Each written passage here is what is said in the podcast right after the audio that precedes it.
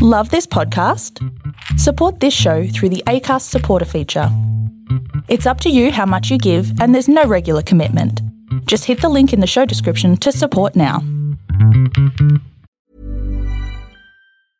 Ready to pop the question? The jewelers at BlueNile.com have got sparkle down to a science with beautiful lab grown diamonds worthy of your most brilliant moments. Their lab grown diamonds are independently graded and guaranteed identical to natural diamonds, and they're ready to ship to your door. Go to Bluenile.com and use promo code LISTEN to get $50 off your purchase of $500 or more. That's code LISTEN at Bluenile.com for $50 off. Bluenile.com code LISTEN. Planning for your next trip? Elevate your travel style with Quince. Quince has all the jet setting essentials you'll want for your next getaway, like European linen, premium luggage options, buttery soft Italian leather bags, and so much more. And is all priced at 50 to 80% less than similar brands. Plus, Quince only works with factories that use safe and ethical manufacturing practices. Pack your bags with high-quality essentials you'll be wearing for vacations to come with Quince. Go to quince.com/pack for free shipping and 365-day returns. Burrow is a furniture company known for timeless design and thoughtful construction and free shipping, and that extends to their outdoor collection. Their outdoor furniture is built to withstand the elements, featuring rust-proof stainless steel hardware, weather-ready teak, and quick-dry foam cushions. For Memorial Day, get 15% off your Burrow purchase at burrow.com slash ACAST and up to 25% off outdoor. That's up to 25% off outdoor furniture at burrow.com slash ACAST.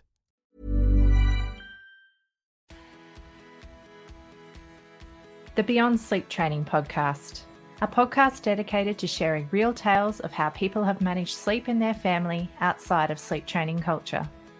Because sleep looks different with a baby in the house. And because every family is different, there is no one size fits all approach to take. I'd like to acknowledge the traditional custodians of the land on which this podcast is being recorded, the Kalkadoon people.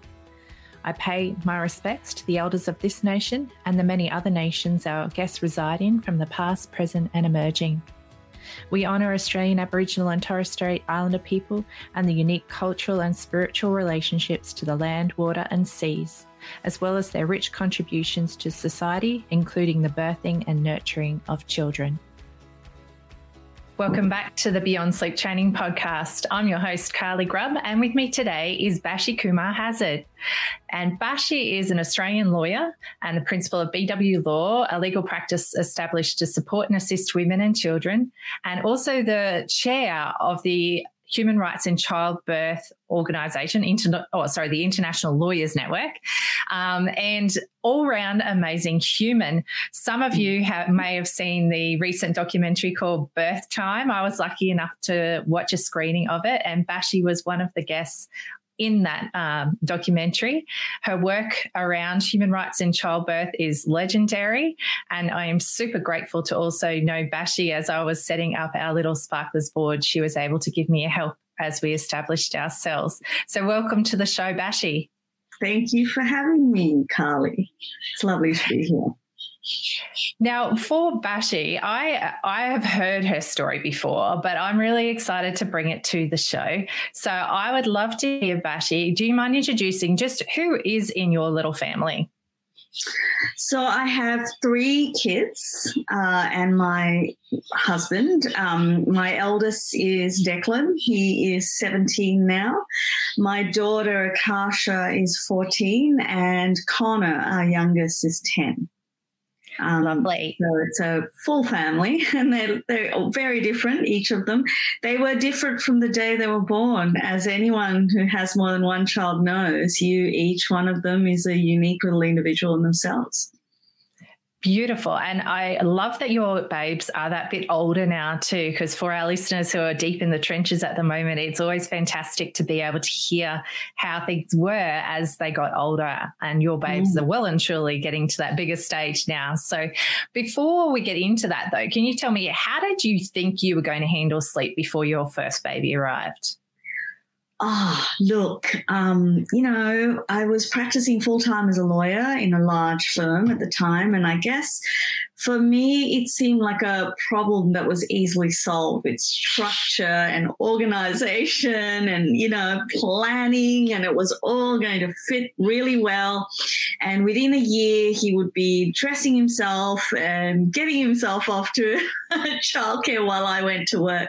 That's the preconception that I had. And uh, it would be fair to say, I don't have any family here. So I think, and I think my parents were very cautious not to scare me because they knew exactly what I was like as a lawyer. So I had no idea what was coming. Um, and I think, you know, it, it took a fair bit of adjusting to do that. Fair enough. So you're in Sydney. Were you in Sydney when you had your first babe? Yes, yes, I was. Oh, well, I still and am. Yeah, you still are. Yeah, and so mm-hmm. your family lives internationally from you. Yes. So my parents actually left Australia when I was 17, shortly after I finished my HSC. Um, and I had I could have gone with them, but I had already decided that I was going to law school, and so I stayed here. Yeah, by myself. Yeah. And so when your babe actually came along, well, actually before that, had you hmm. prepared like a nursery and things like that in preparation for his arrival? Um, look, we got things, but probably we were unpacking and trying to figure out the cot the night before I was, you know, going to get induced. And it all just seemed like there was a lot of focus on that. There was a lot of focus on, you know, getting the nursery and the pram and those sorts of things. And actually, in hindsight, we didn't really need any of that. We just, we needed to have just um, accepted that we had to put aside three months and just be just kind of go with the flow and just be. And we we were very uh, unprepared i think. And you know we also had um, my in-laws are close by and i think they too were kind of in that space of I'm hoping you guys will work this out. Um, and we and we did, but it did take a little time yeah. And and my hospital experiences didn't help at all. Like i was so unprepared. Yeah. I was going to say so how was it welcoming him then? Um he was the best part about it, I think. Uh, the actual so entire birth experience was an absolute nightmare, and I was completely unprepared for any of that. Um, and I guess, and I think our care providers know that. And then you set your eyes on that baby and you think, well, I'm going to, I would give my life for my baby anyhow. And so you think to yourself that you can manage and that, you know, you will overcome those obstacles, but they do catch up with you because you're already in a weakened state and then you're sleep deprived and, you know, you're hungry and you're lonely and you're all of those things. Um, particularly having a baby in Australia, I think we all, you know, we're all sort of migrants in ourselves. Like many of us don't live near family and we move to other states or, um, you know, we're doing, we're following or chasing work. And so many of us live just in that nucleus of, of the immediate family. And that can be very, very hard for women because when you have a baby, you need a community. You need people around you who, you know, don't ask questions. They just know when to step in. They know when to help. They know when to just, you know, be an, an ear or to make you a cup of tea. Um, that's, that's what we need. So true. That that yeah. mothering the mother and actually yeah. allowing you to recover. Yeah, it's so critical, and so you know because we don't acknowledge that we don't have we don't have health services that respect that, and then we don't have um, care for mothers who are mothering babies that acknowledge that. And, you know, it's all just really at arm's length. It's hostile, it's problem solving. Uh, it's never just about, you know, taking a deep breath and going with the, the whole experience and accepting it for what it is, accepting your baby for who they are. We don't do that. No, you're right. We really don't. And it's a part, it's almost like you're constantly pushing back against it rather than leaning into it. Um, but to be able to lean into it, you need to be able to feel safe in that vulnerability. And that's what's missing for most of us at that time. That's right. I mean, you know, my I have uh, family in Malaysia, so my sisters-in-law are both surrounded by their families, you know, and there's always someone, a mother-in-law, um, you know, a grandmother basically, who is just on standby, and they'll scoop that baby up and hold them close while mum's having a nap, or they come over with food, you know, there's some of them they will um, we have this tradition in most asian cultures where for the first 40 days mum just has to lie down and rest and breastfeed. And everything else is done for a you know somebody cooks the most nutritious food the women in the family will share that load. Um, there's always somebody there or on standby or who spends at least two hours with mum a day. Um, you know and there's generally a, not just a cultural but a health from a health perspective that you mother the mother. Uh, and it so, must it'd be really interesting to hear. Do you know what the like the outcomes are in general as far as like maternal well-being from those kind of cultures looks like compared to Australian culture? Well, they don't actually have uh, you know, postnatal depression to the extent that we have. Um, and I know that here there's health professionals who say, you know, there's predispositions and stuff, but let's let's not you know beat around the bush here. Even if you have that sort of history, it requires triggers and there's a lot in the journey from being pregnant to having a baby and then raising that baby which are triggers. They serve as triggers and they actually come from you know the various services that we we try and seek to support ourselves through this very kind of life-changing event. Um, and so women in in uh, most of the professional women or professionally educated women that I know who live in Malaysia go back to work within 18 months. But with a, you know, having a baby who is strongly not just bonded to her, but to her mother and her mother in law and to all the women in the family who are there and ready to step in. Um, and it's what grandparents love to do. It keeps them involved in the family. And I don't know if you know, there's all this research around grandparents or older people that if they hear the sounds of children, it keeps their brains highly stimulated and, you know, much more active and engaged. So there's a lot of that. There's a lot of, you know, women who maybe have worked and retired who are just ready to to help and give forward, pay forward to their own daughters and nieces and daughters-in-law, um, and everyone benefits. It's a, it's really quite a an amazing, you know, and I think instinctive and strongly embedded cultural base that that we need to learn to acquire here in Australia. I think we need to spend a lot more time and focus on it than we do now. I 100% agree. Uh, there are so many learnings from that um, because mm. we know for a fact that there's so many flaws in the current way our society and culture is set up in Australia and the US and Canada and the UK, all the places that don't have this strong attitude or even just hold no value for what that experience of postpartum is for the person who just gave birth, the mother. Yeah. Um, yeah. And so I, I, I, really appreciate you sharing that because I think for our listeners listening along who've perhaps struggled through their postpartum to hear that there are alternative ways um, we can build a culture around caring for the mother. Um, I think that's really powerful. Thank you. And so with your little fellow, when you brought him home, what, what happened? Oh, well, just you know i was so in love with him anyway but he was uh, looking back now i think he was an angel baby. I think you know these are the, the rare few that he he would sleep you know, and he would happily sleep. And even when he woke up, he'd just be chattering and squawking to himself. I'd have to go and kind of, you know, bother him basically. Um, and he, you know, he he just he enjoyed his sleep, and he also enjoyed lying with me. So we had him in the cot next to us because that was the start of this whole you can't co-sleep and you can't, you know, do anything really except you put them. And in fact, I was inv- advised to put him in a separate separate room.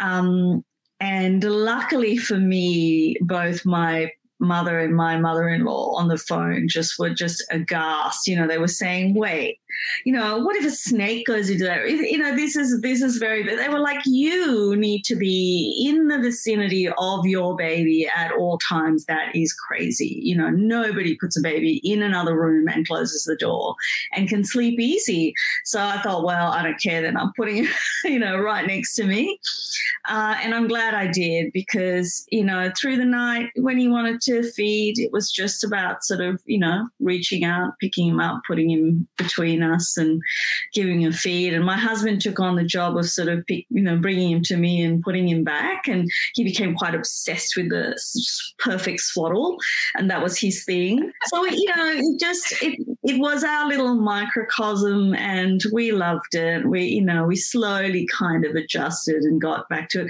Actually, thinking back now, you know, it was crazy. My husband went back to work at four weeks, and he never did that again. Like with our subsequent children, he just took more time because he realized there was just so much magic in that first two months. Um, and we did whatever we could, saved up all our leave, all of that to try and make it happen for the next two babies. Yeah. Beautiful. And so he was a pretty cruisy guy. What was daytime sleeping like for him? Was he still able to go down or what was that looking like? Yeah, he was he was actually quite good. The afternoon nap was the thing that he gave up first. He used to really because we, you know, my husband was up at 7 so he could hear us and he'd be up to and you know the day would start quite early. But by sort of ah, oh, 10, 11, I could see. I, I, learned to kind of pick up on his cues as well. He sort of was, he was quite, he'd get very jerky when he was, he was very active. So he, and so we put in, he never really put up a fight. He just enjoyed that time, you know, going to a cool room and he'd be snuggled up and, you know, I'd hold him for a while and then I'd put him down and, and he slept. But he, that, those, it wasn't so much that he didn't need them, the times got shorter. So he'd have like, two hmm. 45 minute naps during the day by the end of it. And he sort of gave up most of that by the time he was 18 months old.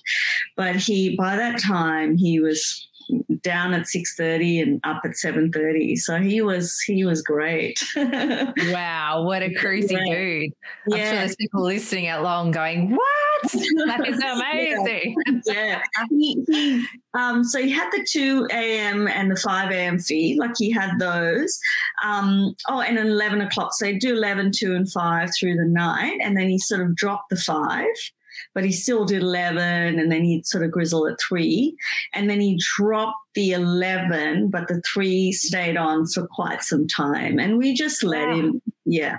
Yeah. He sounds like a clockwork baby. Oh, he like was so predictable. Yeah, and we could, you know, after a while, you sort of you your sleep patterns adjust to that as well. So yeah. you know, I could hear him grizzling, and I was already half awake, and um, and I couldn't go back to sleep until I'd fed him. So it was quite, we are very much in sync and very much in sync, I would say. Yeah.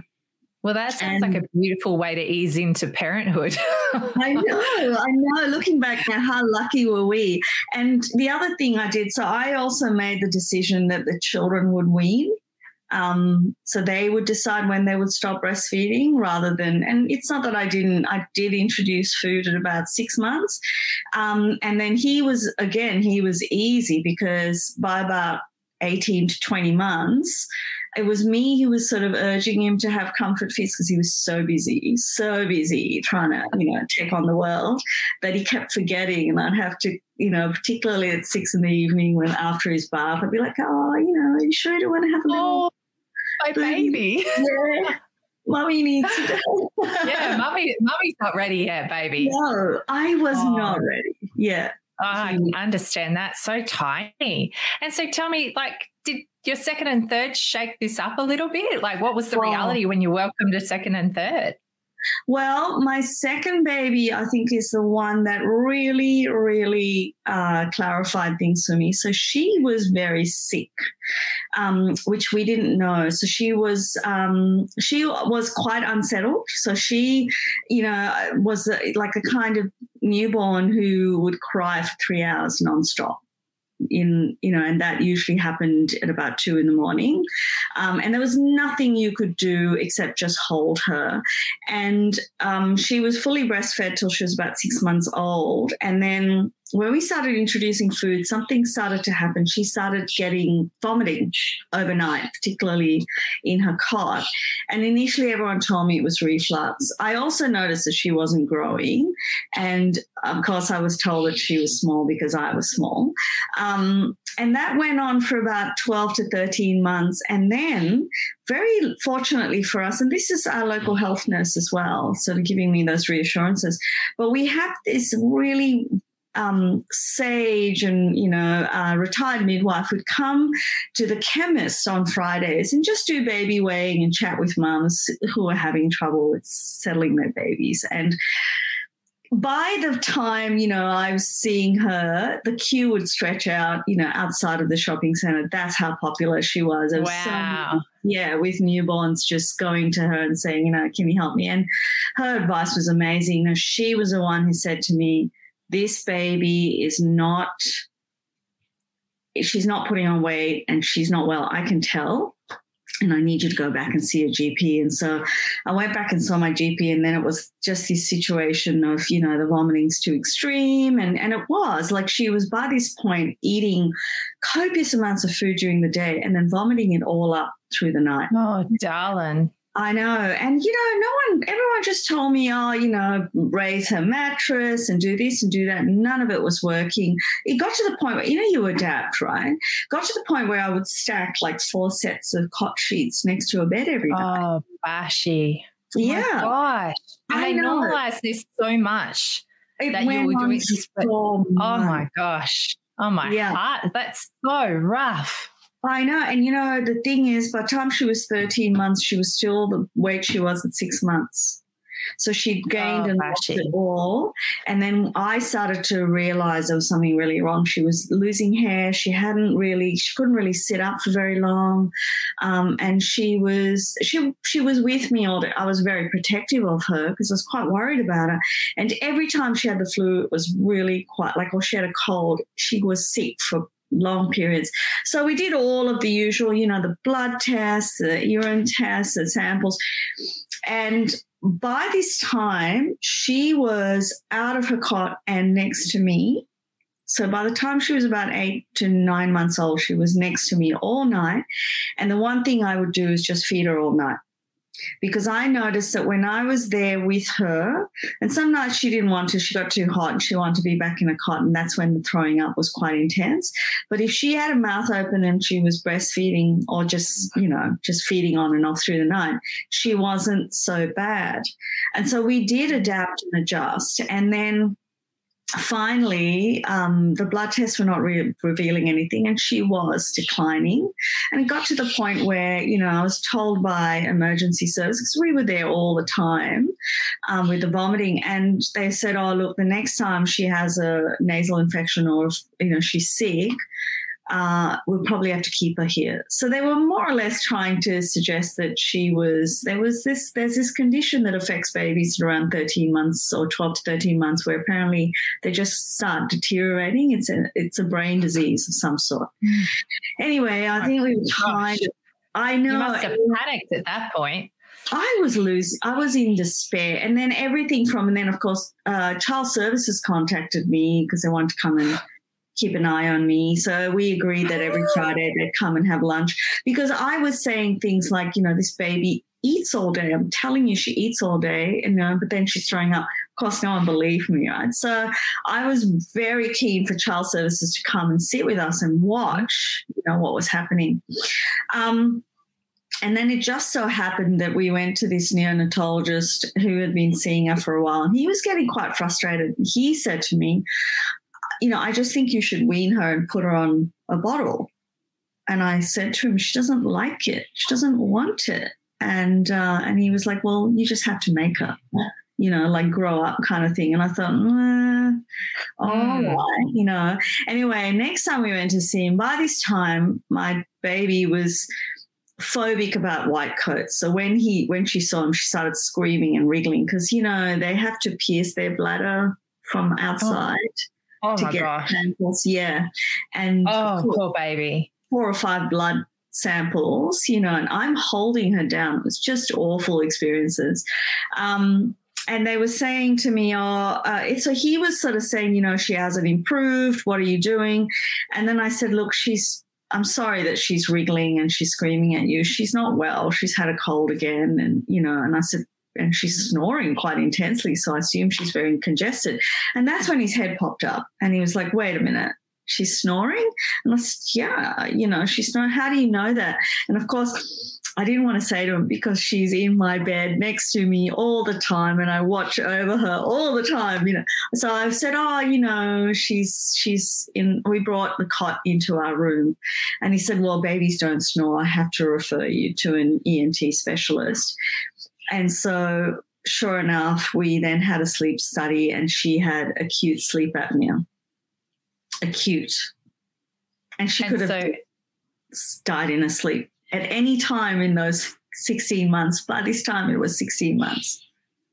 Oh my gosh. And yeah. so the vomit the vomiting tied into the sleep apnea or how, yeah, how did that so work? What happened was that so according to the sleep study, she'd never slept more than two minutes in her life. Um, and she her heart would stop beating every 10 minutes because of the oxygen deprivation and her diaphragm would basically pump at her heart to get it going again and that meant that she had to empty she she woke up nauseous and threw up Oh my gosh, Bashi. I'm like literally yeah. I've just got goosebumps. Yeah, yeah, yeah. And it was it Your was very baby. Studies, yeah and you know she was fighting to survive. Absolutely. Um, yeah. Uh, and you know, the solution was so straightforward. She had, um, you know, really enlarged adenoids and tonsils, and that was probably part of the, you know, some early infection that had never left her. So they removed that. The other thing which we hadn't realized is that because of all the repeated infections and the congestion, her ears were completely glued. So she and she wasn't. She wasn't talking um, because she was almost 95% deaf. Um, and of course, we were very worried about that window, right, of, of not being able to hear. We didn't know how long it had been. But fortunately for us, and probably the longest part of the surgery was the fact that they had to flush her ear canals out, and that took a long time. Uh, and then her recovery was extraordinary. Like I'm telling you, it was extraordinary. Yeah she slept a lot after that. I can tell you that. I bet she did. The poor little darling. Yeah. Yeah. Oh my yeah. gosh. And to think, so can you just like, I'm backtracking to sure. the bit before you mentioned the snoring, and he was just saying, "Oh, just wean her." Did he think that it was somehow behavioural or something? Then, like, was that what he was thinking that there was like a a, a link? Like, what was his reasoning well, there? It was quite extraordinary for a neonatologist to assume that, um, bo- like bottle feeding would put on her body weight better than breast milk. He was basically oh, so saying your breastfeeding is inadequate, um, and you need to wean her properly off the breastfeeding, put her on bottle milk, and you know make her eat more. And I was saying to him, she eats a ton of food. Like she used to eat, I used to cook two whole uh, corn cobs and puree it or sort of half mash it. And she'd eat those through one day. Yeah, wow. She so, that was the basic. Then she'd eat sweet potato yeah. and she, she, ate anything you put in front of her. That's how hungry she was all the time. Uh, and then we just would go through this process through the night where she'd throw out most of it. Or every oh. time she napped, anyway, she would just throw it up, sometimes in the afternoon as well. And I'm talking large quantities of food, like, you know. Oh, the um, poor little darling. It must have been so distressing for both of you to be going through that repeatedly for so long. Um, I just, yeah, that is intense. Now, I'm just looking at our time. I can't believe it. We're already oh, at the wow. end of the first episode. Is there any chance you'd be able to stick around so we can hear the rest of, of your story in another of episode? Course. Absolutely. Oh, you're, an abs- you're an absolute gem because I just have to hear how things turned out once you got her well. So, okay. but before we finish this episode off, then would you be able to share a tip for our listeners? Maybe something you wish you'd heard as a first time mum? Do you know, I think nobody said to me, just go with the flow, expect nothing you know, and you don't need stuff. You need, I, I, mean, I say stuff, but you need people around you. So you need someone who is uh, emotional support and someone who just gives you unconditional physical support. So somebody who's willing to come around and, you know, just put things away around the house a little bit or spend a couple of hours with your other children just so you can just say, I got this. I got this, but all it involves is kissing my baby, holding them, feeding them, and getting a lot of sleep together. And you know what? I, I have to say, and co sleeping with my baby saved her life. Oh, mate, I just once again just got goosebumps again. I'm just picturing your little darling, and I'm so glad you had her close through all those nights when it must have been oh, so very rough for both of you. Thank you so mm. much for sharing that pearl of wisdom. I'm sure it will help many people listening along. And I'm really excited to have you back for next week's episode as well, so we can hear how this all turned out. But thank Wonderful. you for coming along to the show. I'll be sure to drop your links uh, for the Human Rights in Childbirth International Lawyers Network into the show notes. You've also there's Correct. Facebook pages for that as well, isn't yeah. there? Yes, yeah. we have a HRIC Facebook page. Yeah. That would be great. Brilliant. Yeah. And I'll also do your BW Law link as well, just in case anyone actually wants to get in contact with you professionally as well. So thanks for coming along for this episode, Bashi. Pleasure. I really hope you enjoyed the podcast today. The information we discussed was just that information only. It is not specific advice. If you take any action following something you've heard from our show today, it is important to make sure you get professional advice about your unique situation before you proceed, whether that advice be legal, financial, accounting, medical, or any other advice. Please reach out to me if you do have any questions or if there's a topic you'd really like us to be covering.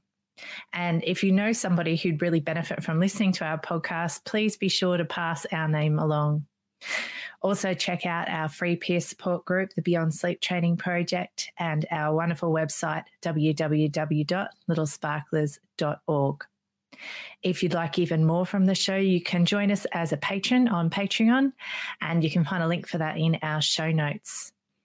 If listening is not really your jam, we also make sure we put full episode transcripts on our Little Sparklers website for you to also enjoy, and fully captioned YouTube videos as well on our Little Sparklers channel. So thanks again for listening today. We really enjoy bringing this podcast to you. Mom deserves the best, and there's no better place to shop for Mother's Day than Whole Foods Market. They're your destination for unbeatable savings, from premium gifts to show-stopping flowers and irresistible desserts. Start by saving 33% with Prime on all body care and candles. Then get a 15-stem bunch of tulips for just $9.99 each with Prime. Round out Mom's menu with festive rosé, irresistible berry chantilly cake, and more special treats. Come celebrate Mother's Day at Whole Foods Market Hi, I'm Daniel, founder of Pretty Litter. Cats and cat owners deserve better than any old fashioned litter. That's why I teamed up with scientists and veterinarians to create Pretty Litter. Its innovative crystal formula has superior odor control and weighs up to 80% less than clay litter. Pretty Litter even monitors health by changing colors to help detect early signs of potential illness. It's the world's smartest kitty litter. Go to prettylitter.com and use code ACAST for 20% off your first order and a free cat toy. Terms and conditions apply. See site for details. Planning for your next trip? Elevate your travel style with Quince. Quince has all the jet setting essentials you'll want for your next getaway, like European linen, premium luggage options, buttery soft Italian leather bags, and so much more. And is all priced at 50 to 80% less than similar brands. Plus, Quince only works with factories that use safe and ethical manufacturing practices. Pack your bags with high-quality essentials you'll be wearing for vacations to come with Quince. Go to quince.com/pack for free shipping and 365-day returns.